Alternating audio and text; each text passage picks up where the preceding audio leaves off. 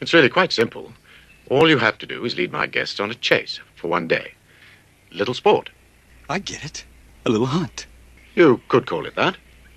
They'll have weapons, won't they? Of course. There, there are rules. It'll be fair. If you are still free at sundown, then the hunt will end. You can go on your way and no one will bother you. What if you don't go? Then you will, I assure you, remain in this camp forever. Let's take a moment and reflect back to that trope from days past known as the Great White Hunter. This gentleman adventurer was shown as an expert tracker, a crack shot, and skilled at wilderness survival. His exploits were written about in many examples of classic Western literature, to include those by authors such as H. Rider Haggard and Ernest Hemingway.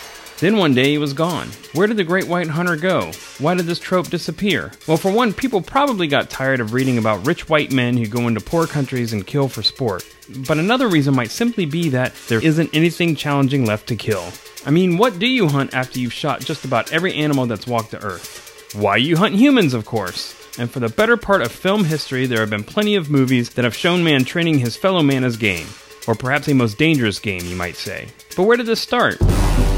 How do we get from hunting rhinos with Hemingway to Arnold Schwarzenegger running for his life from American Gladiator style glam hunters on national TV? I guess you'll just have to tune into this episode of Slums of Film History to find out. So mount up, lock and load, and ride out with us today as we take up human hunting.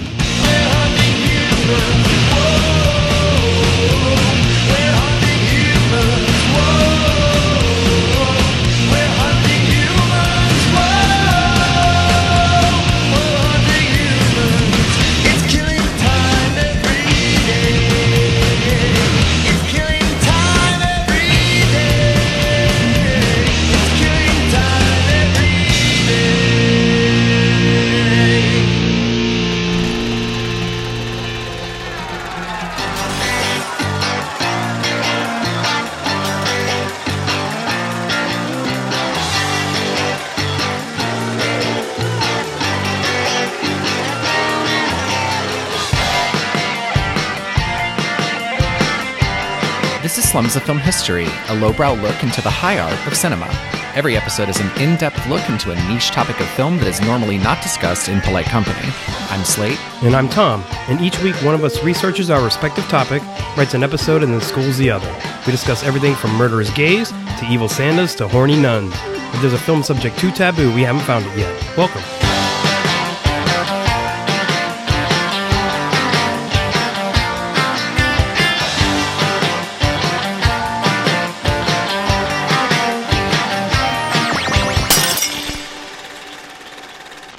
Hey Slate, Hi, Tom. how's it going? I'm good. How are you? Oh man, I'm good. I'm good. We've, we've been doing a This has been a long day. It's been a long ass day. It really, really, really has. So for everyone out there, you know, we do four episodes at a at a time, and this time Tom has come up to Brooklyn, which is kind of unusual. We typically I drive down to you and we do it in our studio there.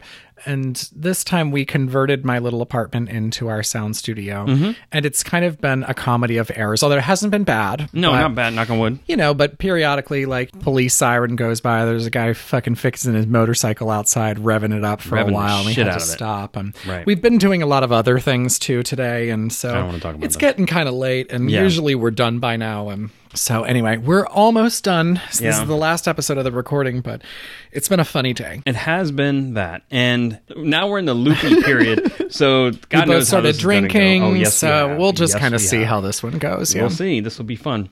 Also, I don't have anything to put out. Usually we we put usually talk out. about something and we ain't got shit this time. Or no, we ain't got shit. So before I start my human hunting episode, which Mm-hmm. I love this topic, and that's why I'm so glad to do it, I'm going to set some ground rules. Sure. Okay, so the films I'm focusing on are films that have a pretty clear situation where there is a hunter and a hunted. Okay. So one side has an advantage of where they're hunting somebody else who's essentially the prey. With that being said, I'm actually going to leave out movies like Battle Royale and the Hunger Games movies because, Oh, okay. well, I talk about both of those in Kid Killing and other things, but also they're more gladiatorial movies where everyone's thrown in an arena and they, they go kill each other. That's a word. Gladiatorial is a word. if it's not, I made that shit up, and I'm going to well, coin I like bitch. it either way. But it is. So everyone fighting each other, a very big Thunderdome type of thing. So it's not clear roles. Everybody's hunting everybody. Sure, Hunger Games has clear advantages. Some are better trained than others or whatever, but it's in an arena. Okay. So it's not really that situation. I get it. You know, I don't give a shit about Hunger Games. I know. Remember, I told you that I went to go see the second one, and I was so drunk, and I don't remember anything about it. I watched the first one, but I think I was drunk when I saw that one too, and so I was just like, if somebody was like, "How was the Hunger Games?" I was like, "No, no." What? Huh? No, nothing. I threw up on my. Um, I do love Battle Royale though. That is a I love that movie. It's a great, film. great movie, A but it took a lot for me to leave it out. Okay. But I thought, no, I don't think it fits. All right. Well, we talked about it for a minute, so that's good enough. Yeah, that's good. So, anyway, moving on. So, let's go back to history. We Yep. always start with history. Love it. And I was trying to find some real evidence in history where it looked like human beings were being hunted. Ooh. And that was harder than I thought because there doesn't seem to be a lot. No, what I found though was in prehistoric times. Okay. And it was this article I found suggesting that man's early ancestors. It was in the prehistoric times, the newspaper. Yeah, I love that newspaper. I do the crossword. So good. Yeah. yeah. it's great.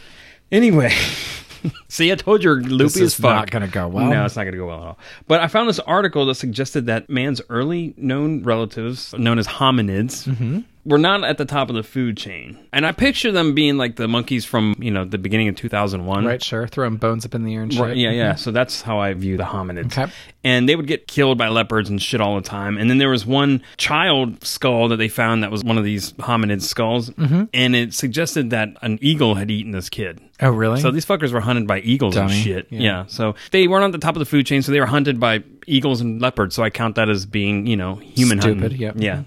Those dumbasses. Dummies. They deserve to be extinct. Fuck them. The second example I could find concerned the Spartans.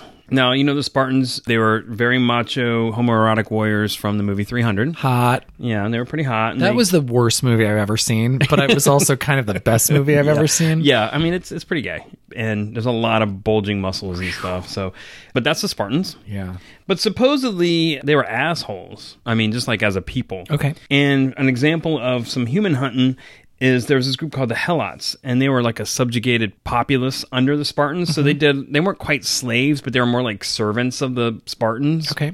And they grossly outnumbered the Spartans, and so to ward off any type of like rebellion because they outnumbered them, they would just randomly like pick a season and hunt them down and kill a bunch of them just to kind of keep the numbers a little lower. Uh-huh, yeah, so they kind of hunted the Helots. I think that's how you say it, Helots. That's But, population um, control. Yep. But the third one here, and the one that's a little closer to home, and this is probably the biggest thing that influenced this whole trope or genre, I guess you could call it, concerns a man named John Colter. You ever heard of this dude? Nope. So John Colter was one of the people in the Lewis and Clark expedition from about you know 1804 to 1806. He was one of their tracker people. he Mm-hmm. Right, worked right, with right. them. Starting to ring a bell. And he was an excellent tracker, he's an excellent hunter. He was invaluable to the expedition because they would like send his ass out to recon shit. He was a fucking mountain man. As a matter of fact, he's considered like the first mountain man. And so after he helped them out and did his part for Lewis and Clark, he still did some exploring. And he was probably even more remembered after Lewis and Clark for his explorations around 1807 to 1808 when he became the first known person of European descent to enter the region that's known as Yellowstone National Park. Oh, wow. He's the first white guy there, supposedly. Mm-hmm. And he spent months alone in the wilderness. And again, like I said, he's considered the first mountain man. Anyway, during these journeys, Colter teamed up with this guy named John Potts, and they sort of were doing expedition shit together. I think they met on the Lewis and Clark expedition and then met up afterward and did some more exploring. And in 1809, while they were going up the Jefferson River by canoe, they encountered several hundred Blackfeet Indians. That's Blackfeet is what they're called. Mm-hmm. And they had had run-ins with them before, a couple years before. But anyway, they ran into them again the Blackfeet demanded them to come ashore. Colter went ashore and was disarmed and stripped naked. Potts refused to come in and I guess ended up shooting a couple of the Blackfeet Indians. They just killed that motherfucker and like dismembered his body or whatever. But after that, while Colter was naked, they were about to kill him, but then some of the Indians had an, an idea and they asked him if he was a good runner and he was like, no, I'm a shitty runner. So what they did is they told him to run. And so barefoot, he took off. And after a couple minutes, they started chasing him. Right, sure. He was barefoot and naked, running through like pine needles and uh, cactus things, or whatever. He's all fucked up. And what's funny is like he was a really good runner, Uh-huh. so good that he outpaced everybody except one dude. Uh-huh. This one dude um, was coming up, you know, with a spear trying to get him. John Colter came up with this idea. He just stopped, turned around, threw the guy off balance. He somehow got the spear and like just stabbed the motherfucker, took his blanket, and then just kept going. Uh-huh. He ended up crossing a river, hidden like a beaver dam kind of thing, and, Yeah, beaver. and all the Blackfeet Indians were looking for him, trying to find him. You know, he was really exhausted and everything else. Finally, they couldn't find him. They looked everywhere. They couldn't find him. They wandered off looking for him elsewhere. And then at night, he finally, when everybody dispersed, he climbed out, and for 11 days and 250 miles, he made his way to a trader's fort at Little Bighorn.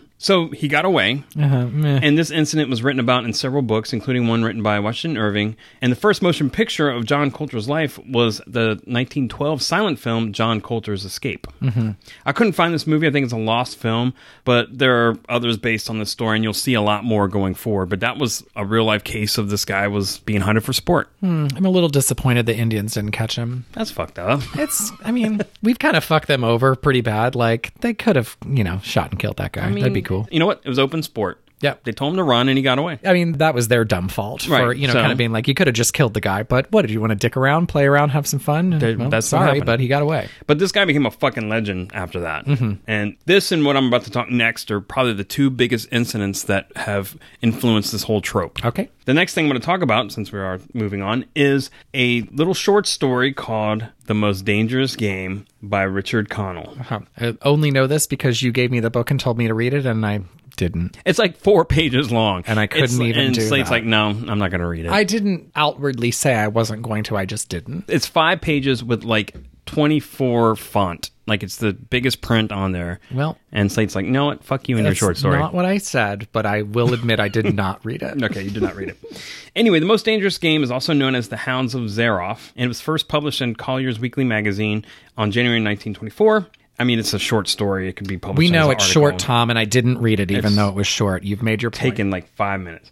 Anyway, the story features a big game hunter named Rainsford, who's from New York City. He ends up falling off this yacht that he's on for dumb reasons. I think he was drinking, whatever. It's kind of a pretty legit reason, actually. Yeah, that, yeah. Think we've all been there. I feel like that's probably what I would have done. Yeah, I think that's what I would have done too. So he falls off the yacht. He ends up swimming to what seems like an abandoned, isolated island in the Caribbean. Then he meets this Russian aristocrat who lives there, has his like castle there, named General Zaroff. General is a big game hunter who has hunted every big game you can think of, and he tells these stories. And of course, he sees Rainsford as a fellow hunter, you know, because they both did safaris and all that shit, and has killed lions and all types of fucking shit.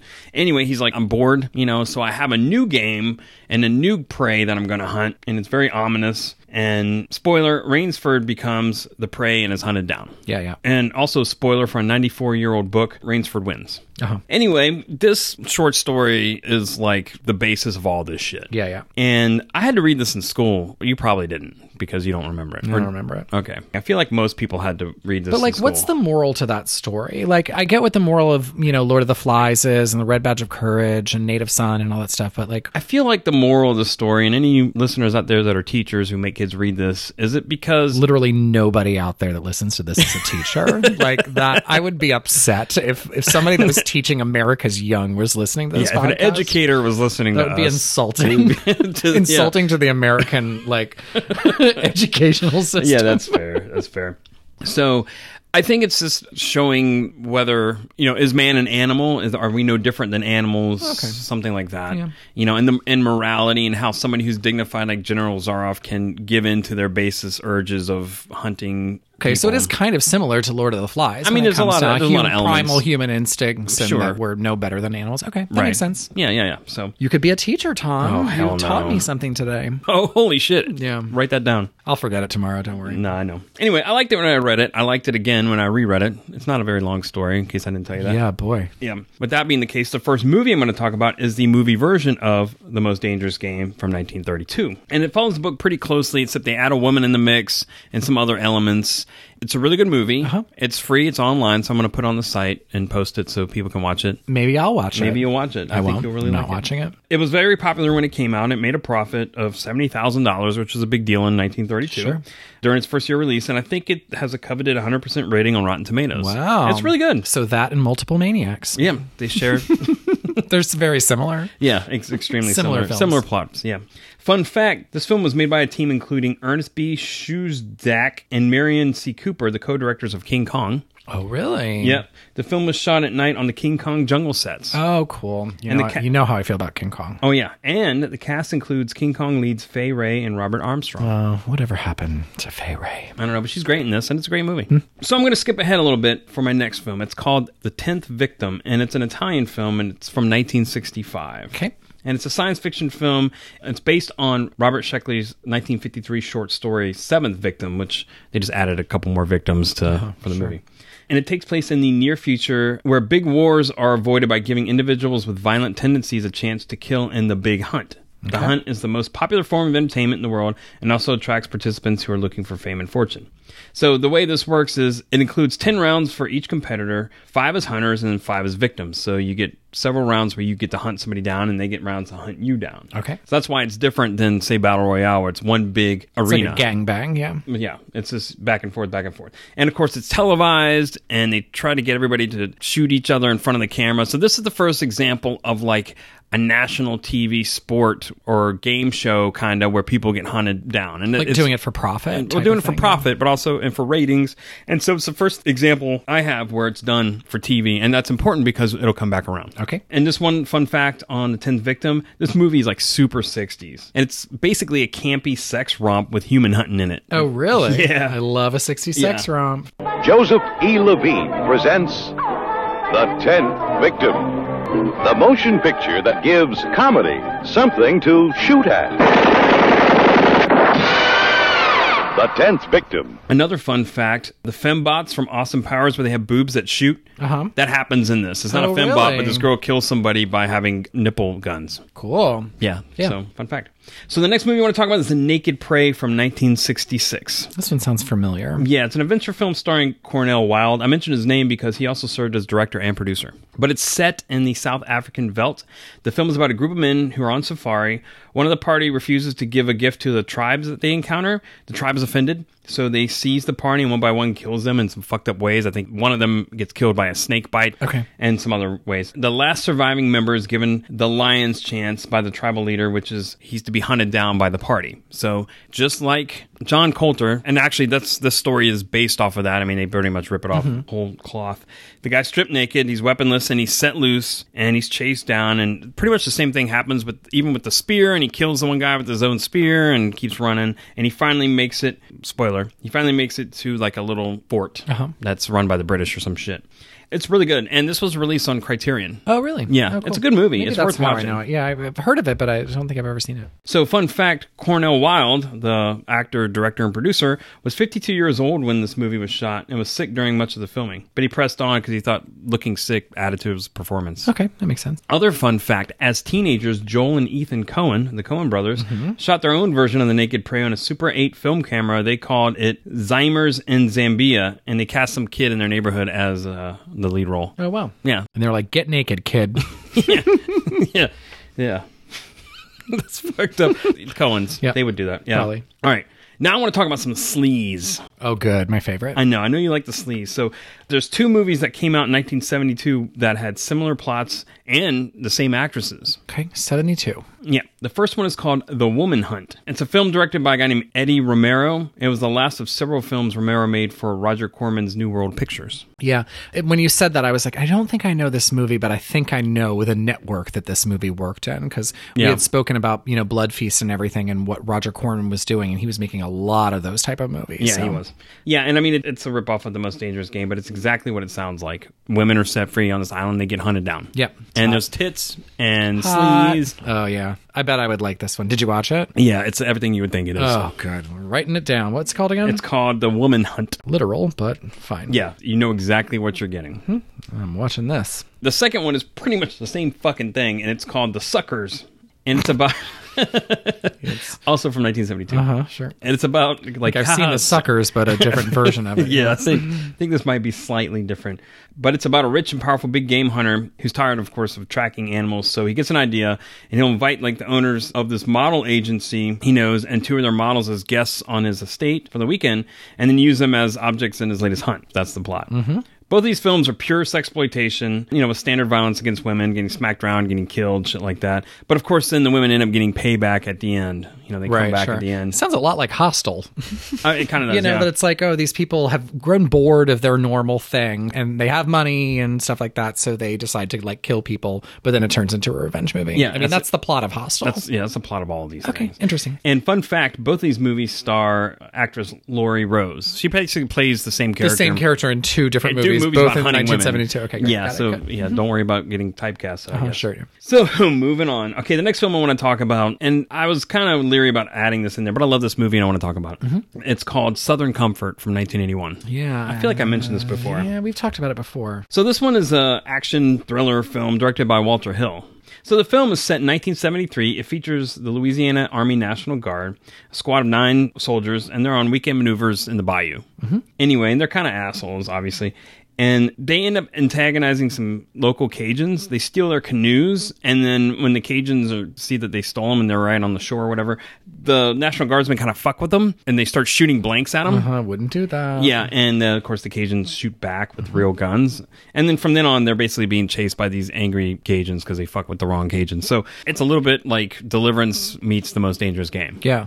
It's which I guess. Deliverance is kind of like the Most Dangerous Game. So So, should I have talked about this in exploitation? maybe I feel like I brought it up at the end. Maybe you did. I think I did. So anyway, this movie's really good, but it didn't really linger in people's conscience very Yeah, much. yeah. And it's funny, Walter Hill kind of agrees with that. He said later after the movie, he said, It didn't make a fucking nickel anywhere, foreign, domestic, anything. I was proud of the film, but I was disappointed in the lack of response. It was a universal audience failure. Usually you can say they loved it in Japan or something. I don't think anybody loved it anywhere.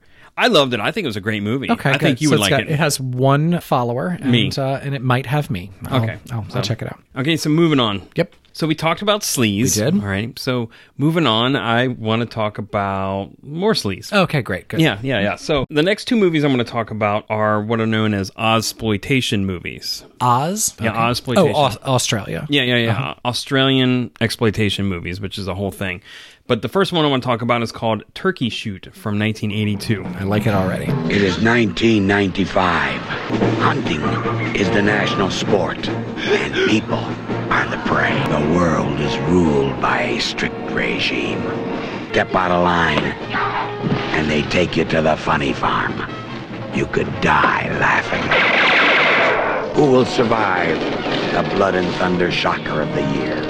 Also known as Escape 2000 and Blood Camp Thatcher.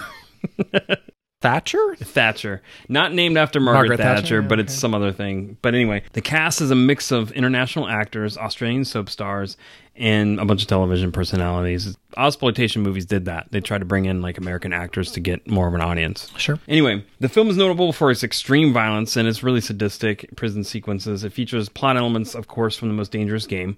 But rather than having human targets hunted for sport by a madman on his own island, the story is a totalitarian country, and any subversives, undesirables, or deviants are sent to a prison camp to be quote unquote rehabilitated and re educated. So it's kind of like a women in prison movie because there's a lot of nudity for women. I mean, there's men there too, but Ilsa would be right at home here. Okay, great. Yeah. The guards are torturing, killing prisoners for sport. And the pinnacle of the guards' oppression is an event where they select a band of prisoners and they're set free in the surrounding area around the prison mm-hmm. to be hunted by the guards. And then special guests that are invited on there to hunt with them. Okay. I mean, it is over the fucking top. Like this movie's just it's it's pretty fucked up. It sounds good. Yeah. And a couple of fun facts on Turkey Shoot. Actress Lynda Stoner, who was in this movie, had insisted on no nudity when she accepted the role, but when she arrived on set, she found out that she was required to do some. She objected, but pressure was put on her, so she was compromised. That's just wrong. Don't pressure her to do nudity. I mean, I I love nudity in films. I do too. Again, of course, don't pressure anyone and all the politically correct things, but also like I like seeing a titty. You know, like I just I mean, I'm a fan of titty as well. just like seeing a titty every now and then. That's so. fine. Yeah. Anyway, clearly this film had never heard of the Me Too movement. Yep. Fun fact nude extras in the group shower scene were from a local hippie commune. Oh, really? Yeah. There's, that's always a great place to find nude actors. Is hippie communes. Mm-hmm. Um, you know, nu- nudists are. You know, they, they don't give They a don't give shit. They're kind yeah. of like I'm just flopping around here, so I might as well flop around and make some money. So there's a lot of hippies flopping around in this movie. You have to see this movie. It's really something. It has full female and male frontal nudity. I don't think it has male frontal nudity. Uh, hmm. You know, it's, I wrote it down, but we'll see. yeah. I mean, you could have lied and said it has It has- male frontal. There's dick everywhere in this movie. I'll see it. All right. The next one I'm going to talk about, and it's another exploitation movie, is called Fair Game from 1986. Not to be confused with the Cindy, Cindy Crawford and- Fair Game, yeah. and one of the Huh. Baldwins Yep. was in that one from the 90s. No, this is from 1986. And the description from IMDb is I haven't seen this movie, but it's about a young woman running a wildlife sanctuary in the Australian outback who's in for trouble when she's confronted by three kangaroo hunters. Bored with killing kangaroos, they decide to kill the animals in the sanctuary, and then when they see how attractive the owner is, they decide to have a little fun with her too. She was alone. They were renegades. She became the target of their savage hunt. She was fair game. They hunted her. They used her. Now they pay the price. Fair game. This is a cross between sort of the most dangerous game and like I spit on your grave. Yeah, because she like gets. this sounds rapey. Yeah, I don't think she they ever rape her per se, but what they end up doing, and I saw the scene, they kind of strip her clothes off and then tie her on the front hood of a car like you would a deer, Right, And right. just went driving around. But she ends up getting revenge and fucking him up. And I did watch that scene too, so I watched where she kind of got paid back and some other stuff. Okay. It's pure exploitation and trashy and probably a bit boring, but the payback stuff's pretty good. sounds good. Yeah, yeah. My next movie is a little gem from 1985, which we tried to watch today and couldn't quite get through it, called Gymkata. I don't even know what the fuck that What does means. that mean? I think they meant to combine the words gymnastics Gym, and yeah, I like got that part. karate, and that's it came out as Gymkata. Oh God. I, but Jim is not even mentioned ever throughout the movie. I looked at fun facts, and it's not even mentioned as a thing. But that's the name of the movie, and I'll explain it to our audience here. So it's a martial arts film that's starring Olympic gymnast Kurt Thomas as an Olympic gymnast. Big shock. Who combines his gymnastic ability with martial arts to enter a deadly competition in a fictional country called Parmistan, which is basically white European people wearing turbans. That's what Parmistan. Remember? Oh God, I don't. th- this, I'm, I'm mad at you. This movie is a piece of crap. It's And terrible. I love shitty movies. Yeah. This movie is a piece of crap. Let me explain the plot to this movie because we couldn't figure it out today. So the plot has Kurt Thomas, gymnast, not actor, gymnast. No God. oh, he is. He's the opposite of an actor. Yeah, Like, he's yeah.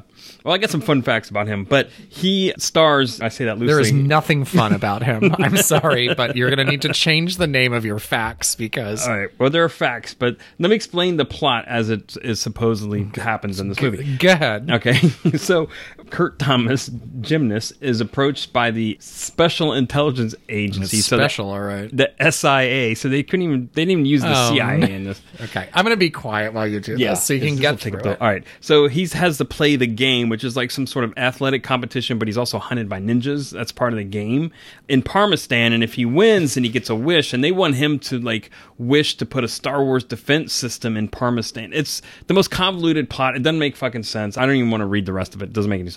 So he trains and he goes to Parmistan and fights horribly and acts even worse. His name? Kurt Thomas. His title, three time world gymnastics champion. His assignment, a secret mission for the United States government. His only weapon, himself.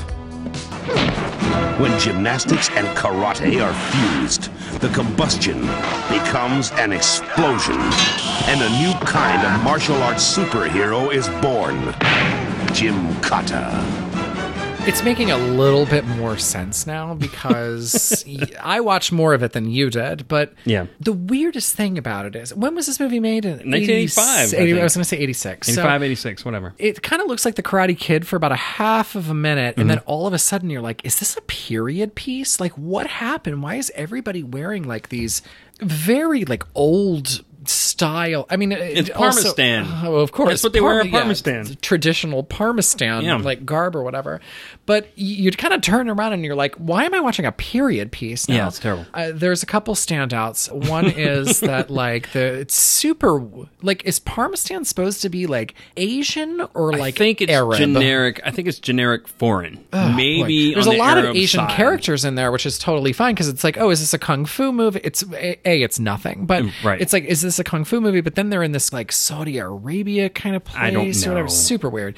But one of my favorite scenes, which I made you rewind, was the Asian like kung fu master of this guy or whatever is making him walk up the stairs on his hands, but he's wearing these tiny little 80s gym shorts or whatever. And Tom was like, I'm pretty sure I just saw a ball. And I was like, rewind it. Rewind it. and it was like a very long scene where I swear there's some balls hanging out of this like oh tiny shorts. God, yeah, I mean, Yeah, it was just very poorly art directed. And Yeah. like, it's not flattering. Like to be looking at someone's. The, listen, the worst part of a male is their testicles, and so to just put that right in the middle of the screen is really an unflattering Right. move for an Olympic gymnast. They should have treated him a little bit better. You know, on No, set. based on his acting, he didn't deserve to be treated any better at all. Uh, there him. is also a very busty male character. There's some beefy men in this. Yeah, some super yeah. beefy men doing some weird kung fu things or whatever. But it was just the acting is Oh, it's horrible. oh really bad. So let me get to my facts. Okay. Since you refuse to believe they're fun facts, that's fine. One, this movie was actually shot in Yugoslavia, which this looks like it was shot in Yugoslavia. Everything about this feels like Yugoslavia. Yeah, yeah. Two, Gymkata earned a Razzie Award nomination for Kurt Thomas as Worst New Star. I'm surprised anyone saw this movie to even give it a Razzie Right. nomination. Like that's shocking to me. I mean, his mullet was fabulous. He had a fabulous 80s mullet. I didn't mind his hair. Right. This is also, last fact, the film debut of Kurt Thomas, a, again, a former Olympic gymnast, and his only starring role in his career. Big surprise hmm. there. I don't feel bad for him. like this was probably one of those things that he should have been like, you know what? Maybe I won't. He was, it was terrible. Maybe I won't do this. Yeah, it was terrible. This movie's terrible. But we at least got to make fun of it. So And I've seen his testicles. So everybody has seen his testicles. no It's one like- has seen this movie. No one has seen his testicles. Fair enough. All right, moving on. Now we're going to go to a good movie. Okay. My next movie is Predator from 1987. Predator. Yeah, I just told you I saw Predator recently. I had, I never saw it when I was a kid. I wasn't allowed to watch really any Arnold Schwarzenegger or Sylvester Stallone movie. Those were considered too violent. Really? Uh huh. And so I watched it for the first time. I don't know, less than a year ago. So this takes the whole most dangerous game trope and like totally switches it up. Right. And I'm going to say that Predator is like the beginning of the end of the hulky action movie. Okay. You know, like the Arnie Sure, Rambo, films. Commando, Right, right, right. Where know. the, the roided out unstoppable action guy. I think Right, right, this is the beginning of the end of that. Uh-huh. And I'll tell you why. But first I'm going to kind of recap the movie. I don't know anybody who hasn't seen this movie, but just to give you a recap. Would have been me six months ago. Okay, yeah. fair enough. So Arnold Schwarzenegger is the leader of this CIA run team or whatever. Oh, the SIA. Yeah, he, he's running the SIA. Sorry, he's a special forces guy working for the SIA, Uh-huh, the who SIA, uh, sure. ha- is run by Carl Weathers. Anyway, so this special forces team working for the SIA is going to the jungles of South Oh, America. that's our new joke. to that's take out- the whole new joke. That yeah, have, yeah. yeah, yeah. So the SIA team is going into South America to kill some drug, whatever people, bad Mm-hmm. guys. Anyway, as they're down there, something starts hunting them Yeah. and killing all these big beefy guys one by one. And of course, Schwarzenegger's the last one telling people to get to the chopper. I, I love Predator. I love the design of the alien. I think it's a fun movie. I think it's great. And there's a lot of things that I like about the. The reason I say it's the end of the action movie thing is one, Arnie gets his ass beat. Like mm-hmm. he doesn't outfight this thing. Another thing I noticed, there is a very specific homage to Most Dangerous Game in that his final trap, if you remember, is that wood thing that has like the spikes on. it. It's like a tree. Yep. So that's like almost a direct, slightly different, but a direct homage to Most Dangerous Game, where the main guy that's being hunted in that, Rainsford, sets up a very similar trap to kill the hunter. Oh, really? And that one also fails initially, just like Arnie's does, but then of course it succeeds in the end. Rainsford's doesn't, but I didn't even realize how close those two set pieces were, and that's an interesting homage I never knew was there before. Uh-huh. I don't even know if it was intentional, but it was very similar, and I thought that was cool. Huh. You had something to say? I'm gonna surprise you. Are you ready? Yes. I actually really, really liked Predator. Oh, good. I thought it was a fine film. Yes. Um, my only kind of comment was because I actually thought it held up very, very well. You know, I hadn't seen it. It's from what eighty seven. 87, yeah. The only thing that I thought was kind of the overuse of heat mapping. you know, Right. was kind of like now when you're looking at, I'm sure that looks so fucking cool, like back in eighty seven. But now I was like, yeah, yeah, we get like by like hour one, you're Yeah. kind of like, cool, we got it. Shitty heat mapping, you know, like special effect or whatever. But otherwise, I thought it was a terrific movie. I thought that it was paced very nicely. Right. I liked the fact that they like emasculated, you know, Arnold Schwarzenegger, who I actually kind of like as an actor. Like, you know, I, I just really thought that it kind of like took a lot of tropes, flipped them on their head, but not so much that it was like a parody, you know, or Right. something like that. I just thought it was a really well done movie. I loved the pr- the design of the Predator. I thought he was super cool. Yeah. It kind of didn't show him like Jaws, you know. Like I was just like, I think one of my coworkers told me like, "Oh, you have to watch the Predator," and I was like, "I'm never, never, never."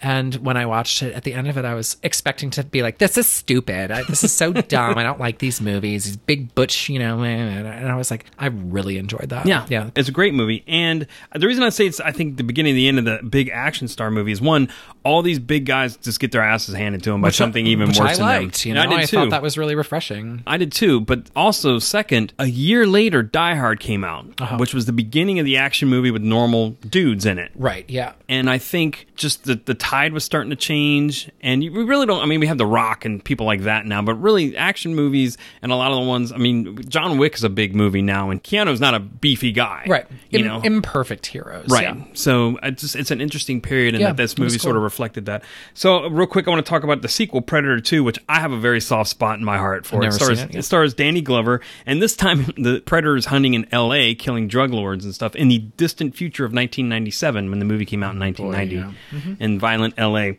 I'm a big fan of that one. It's, it's the same theme. It's the same thing. Of course, the Predator movies get more convoluted as they go on. You know, and they Alien versus Predator and Alien versus Predator Two is terrible, terrible movies. I don't even want to talk Didn't we about have a shout out that said we should do a crossovers episode yeah, a while back? yeah, but then we'd have to talk about this that movie, and I really don't want to do that. It just sounds like a really bad idea from yeah, the yeah, beginning. Yeah, and of course, then the movie Predators came out, in which case they sort of took the Predator theme to the extreme and kidnapped a bunch of humans and then dropped them on an alien safari world led by action star Adrien Brody. Yawn.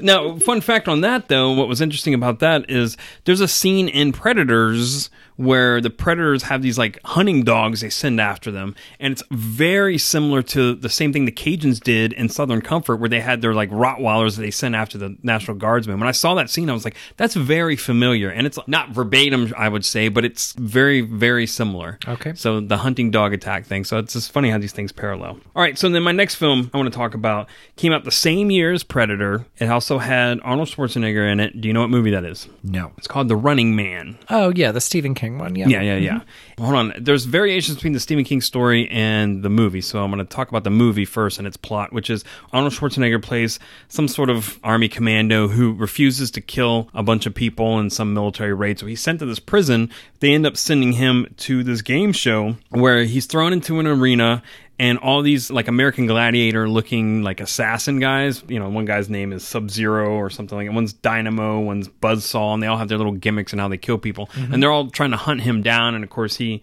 kills them all one by one. It's not a great movie, however, it has a, a really great piece of casting in it, in that the main show host of the Running Man TV show in the movie is none other than Richard Dawson, who was just coming off of a long stint as oh. the host of Family Feud. Yeah, that's interesting. So they picked a real game show Right, host, sure. and he does a really good job because his persona on stage is pretty much exactly like it is in the Family Feud. And then, of course, when they show him backstage, he's a seedy piece of shit Right. asshole guy. So it was a really great piece of casting. It's probably one of the highlights of the movie. The movie's okay. I thought I remember that the movie got terrible reviews. I enjoyed like, it at the time well when I was a kid. Yeah, it's not great, but it's got great moments, and, and Richard Dawson does a great job in it. And I think he was praised the most of anything in the movie. Sure. The movie's got some decent effects. It's got some Arnie one-liners. You know, he cut some dude's nuts off with a chainsaw, and he's like, "He had to split." You know, whatever, stupid shit. It's dumb, but it's different than the Stephen King book because the Stephen King book is a game show, Right. But it's one where the person who is select on the show basically lets out in the wild. These hunters go after him, and any of the viewing public can participate and hunt and either turn him in or hunt him down. And it's this huge like reality game show where it's not just an arena; he's let out into the world, and so people see him and call him in, and they get interviewed, and it's this big thing. And I love the book. The movie's okay, but the book is really, really great in my opinion. And it, when it was published, it was published under his pseudonym Richard Bachman. And it was in the Bachman books, which is like a four book Sure, like series. Thinner Yeah, yeah, well, those, yeah, yeah. yeah, and the road work and the long walk or whatever. But the book is very dystopian, very dark, futuristic. It's totally different. The main character is totally, you know, different than a Schwarzenegger type of guy. And it's worth reading. I kind of wish they'd have made it like the book, just because the book is sort of relevant to now. But it's interesting because the ending of the book, they could never film that now. Spoiler, the ending of the book, there's like the games building where all this takes place, you know, where they host the games or whatever. The main guy flies a plane into it and blows it up. Oh boy, yeah. yeah, couldn't make that mm. today. Abort, abort, abort. It's a spoiler, but it's a really, really a great, great fucking book, and I and I recommend it. And again, the parallels of something like the Tenth Victim, this whole idea of a TV show, game show kind of thing, keeps popping up here and there. And I'm telling you to hold on to that because that's going to come back around later. Okay. All right, so I'm going to move on to the 90s Okay. Because there's two films I really have to talk about. I just got to talk about. One is called Hard Target from 1993, starring Jean Claude Van Damme. You always bring up Jean Claude Van Damme. Do I really? Yeah. So you've had a lot of them in here. I don't really mean to do that. we talked that. about Hard Target and snuff films, right? Oh, did we? I don't remember. Is it a snuff movie? No. All right, tell me about it. I'll tell you. Uh, So anyway, so it stars Jean Claude Van Damme with a glorious mullet, and he is in New Orleans, and this woman hires him to find her father, or whatever, because he thinks you know because he's missing, and in doing so, he ends up getting wrapped up in this human hunting thing run by Lance Henriksen, where people Was he a vigilante vet? Probably, maybe, ah. maybe I mentioned it. I don't know. I'd have to look it up. Sorry. Either way, Trying to place it. Lance Henriksen plays an evil guy named Emil Fouchon, and he runs this hunting humans thing where people pay a lot of money to kill some homeless guy or whoever. Maybe I said it in homeless. I think don't it was know. Scourge of the Homeless, yeah. Anyway, so Van Damme is totally ridiculous with his mullet. I watched parts of it again for the podcast, and it's directed by John Woo, so it's very stylish in that John Woo 90s style. You know, doves flying, slow motion shooting shit, you know what I mean? Two handed gun style that people have ripped off for a while. And what I noticed when I watched it again is you could probably, and I don't know why no one's done this, you could probably replace John Claude Van Damme with Tommy Wiseau because they sound similar and they had the similar hair in the movie. I'm surprised no one's like dubbed in Tommy Wiseau doing the John Claude Van Damme piece, but they should. Anyway, fun fact on this this movie has Wilford Brimley in it playing a Cajun cowboy who rides horses and shoots bows and arrows. And he's like, Jean Claude Van Damme, you have diabetes. Yeah, it's pretty much it. It's something. You really should see it. I'm not going to. I know. There's a new game in town. You'll be provided with a guide, trackers, and the weapons of your choice. The competitors are deadly, and they always win. Jean Claude Van Damme is the hard target. How's it feel to be hunted? You tell me. Hard target.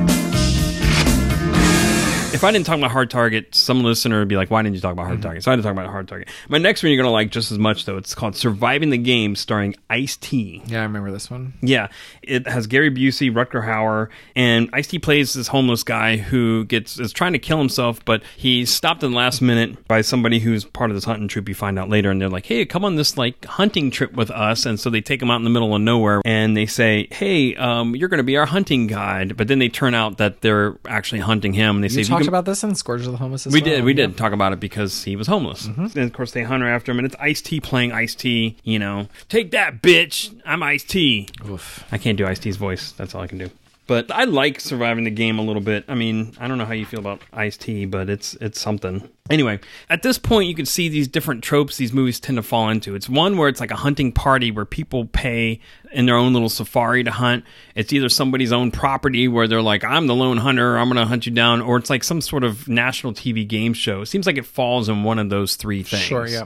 And so again, you'll see that going forward. Next thing I'm going to just talk about real quick. I'm just going to bring it up is this whole human hunting thing was played for comedy in the what looked very horrible. I didn't watch it movie, The Pest from 1997, starring John Leguizamo. Oh yeah, yeah, yeah. I vaguely remember this. And I guess somebody's trying to hunt him down because he's annoying. It's a, a comedy version of Most Dangerous Game.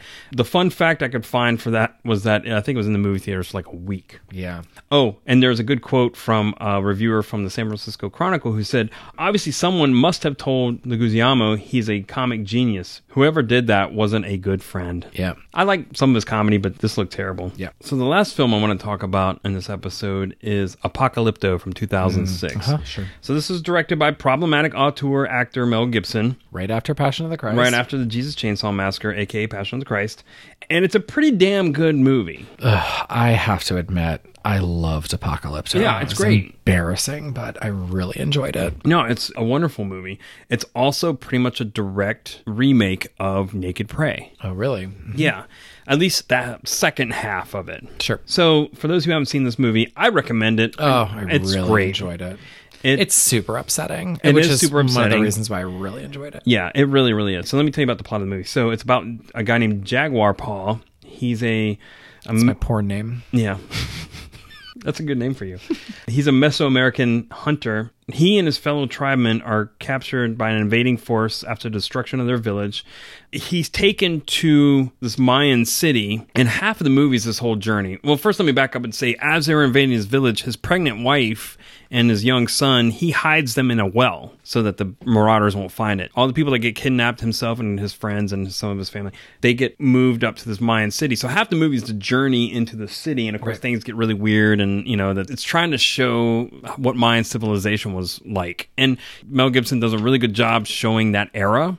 Also, there's a freaking Midnight Cowboy joke in there. Really? Yeah, there's a part where they're leading the prisoners through. You know, they tie them to a board and they're leading them to the the city, and they go by an area where people are cutting trees down, and a tree almost falls on the group.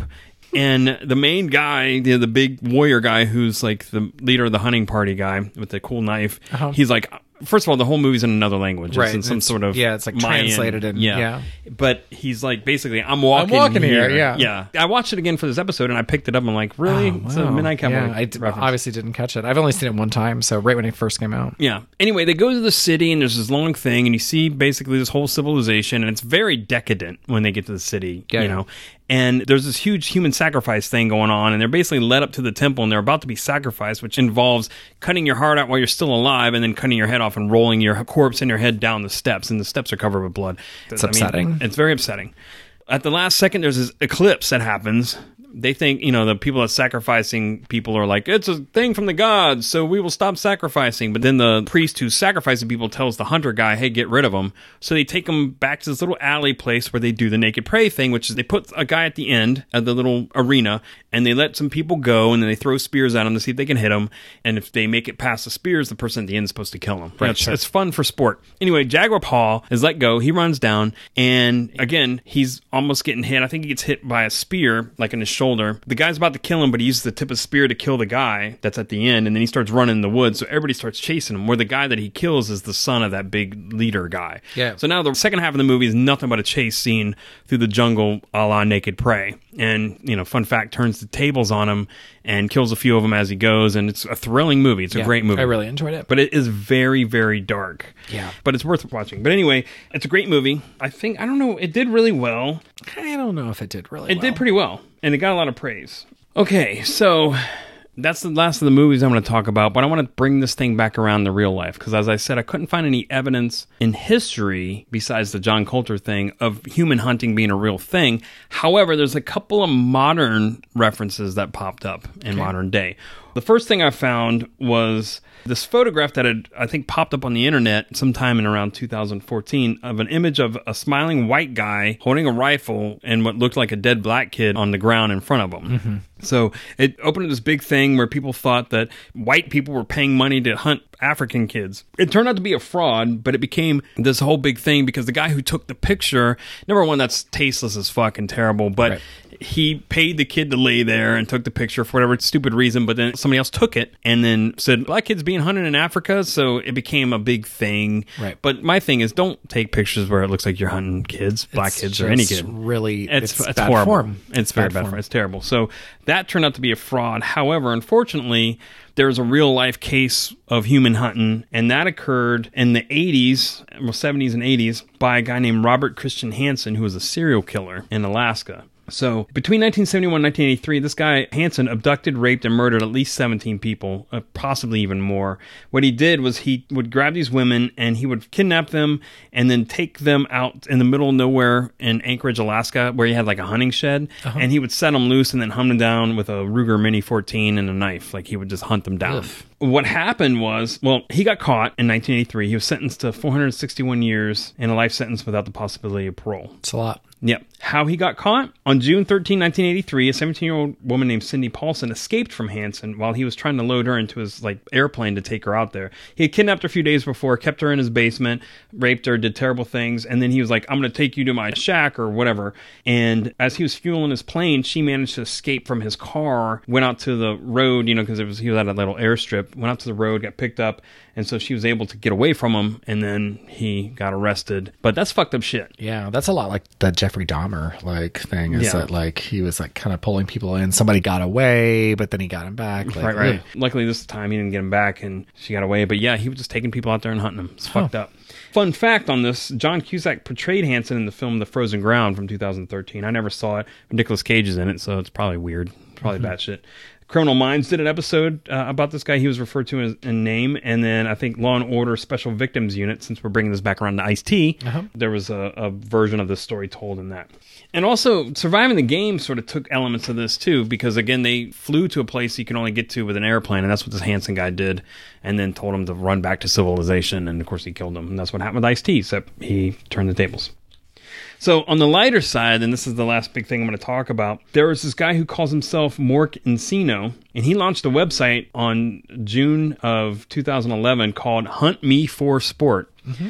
On his site, Mork offered himself up as hunting prey, and to quote his offer, if I'm trapped and killed, you stand to earn the respect of your fellow hunters, a prize human mount for your wall, and all income from any organ harvest.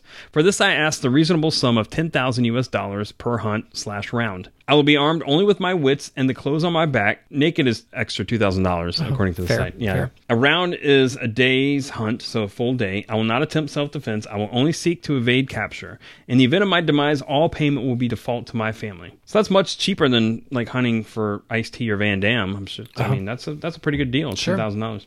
His site is still up, huntmeforsport.com if you care to go. It hasn't been updated since 2011. And there's kind of like a post, quote unquote, from his parents that says they think he's dead. And there's a link to a video where he's like sitting there playing a song and somebody kind of like looks like they're sneaking up with him with a shotgun. So, I don't, you know, maybe the guy's been hunted. Maybe he's dead. Oh, interesting. Yeah. I mean, it's ridiculous, but it helped some dork get a small bit of publicity. You know what I mean? I mean, who would dedicate their time to something dorky just for a small bit of fame? Who who would do something like that? I see what you did there.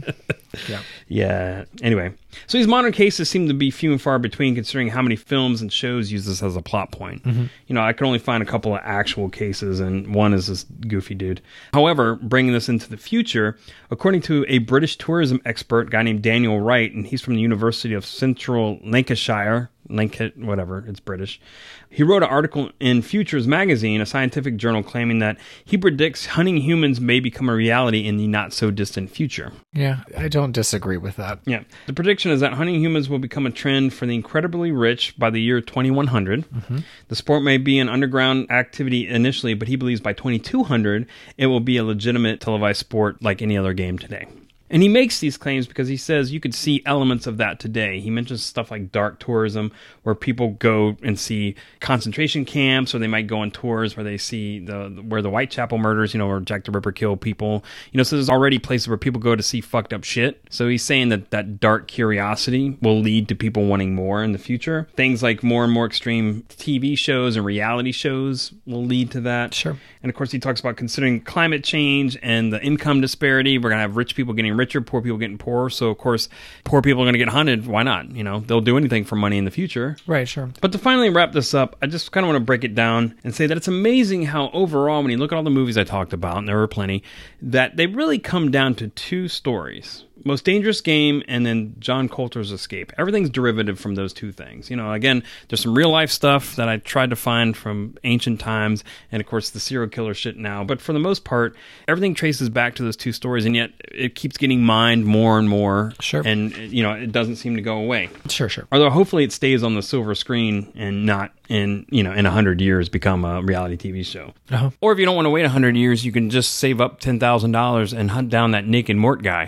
All right, that's all I got. All right. This one was super interesting because it was kind of similar in structure to like Deals with the Devil, the one that I did a couple episodes ago. Yeah, yeah. Because all of those movies were based on Faust.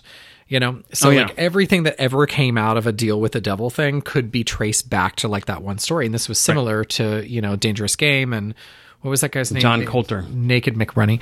That's what I call him. Mm-hmm. Probably what I'm going to get out of this episode is Naked McRunny. That's that's fair. Every time I see someone naked, I'm going to be like, oh, there's Naked McRunny. Yeah, yeah, that's that's perfectly fair. He's being chased. Yeah. Good. I enjoyed this one. This one was super fun. It was fun to do, Yep. and I don't know why this topic just came to me, and I'm like, there's a lot of movies that do this, that follow this trope, and I was wondering why, and really, yeah, they just stole it from two different stories and ran with it, and that's where we are. Yeah. And Cool. it's, it's always going to be around. Oh, I really enjoyed this one, Tom. All right, well, thanks, and thanks everybody for listening in. We will see you next week. Take care. Bye, everyone. Peace out. Thanks for listening to Slums of Film History. You can find us on the web at slumsoffilmhistory.com where you can find links to some of the movies we talked about today, along with pictures, videos, and additional resources, as well as Sunday Slum Day, our weekly recommendation for the best and sometimes worst films every Sunday night. If you want to keep up with us, we're on Facebook and Twitter where we share out a lot of additional content. And as always, please fact check us and let us know if we left anything out. We're not professionals, just two friends that love gross movies.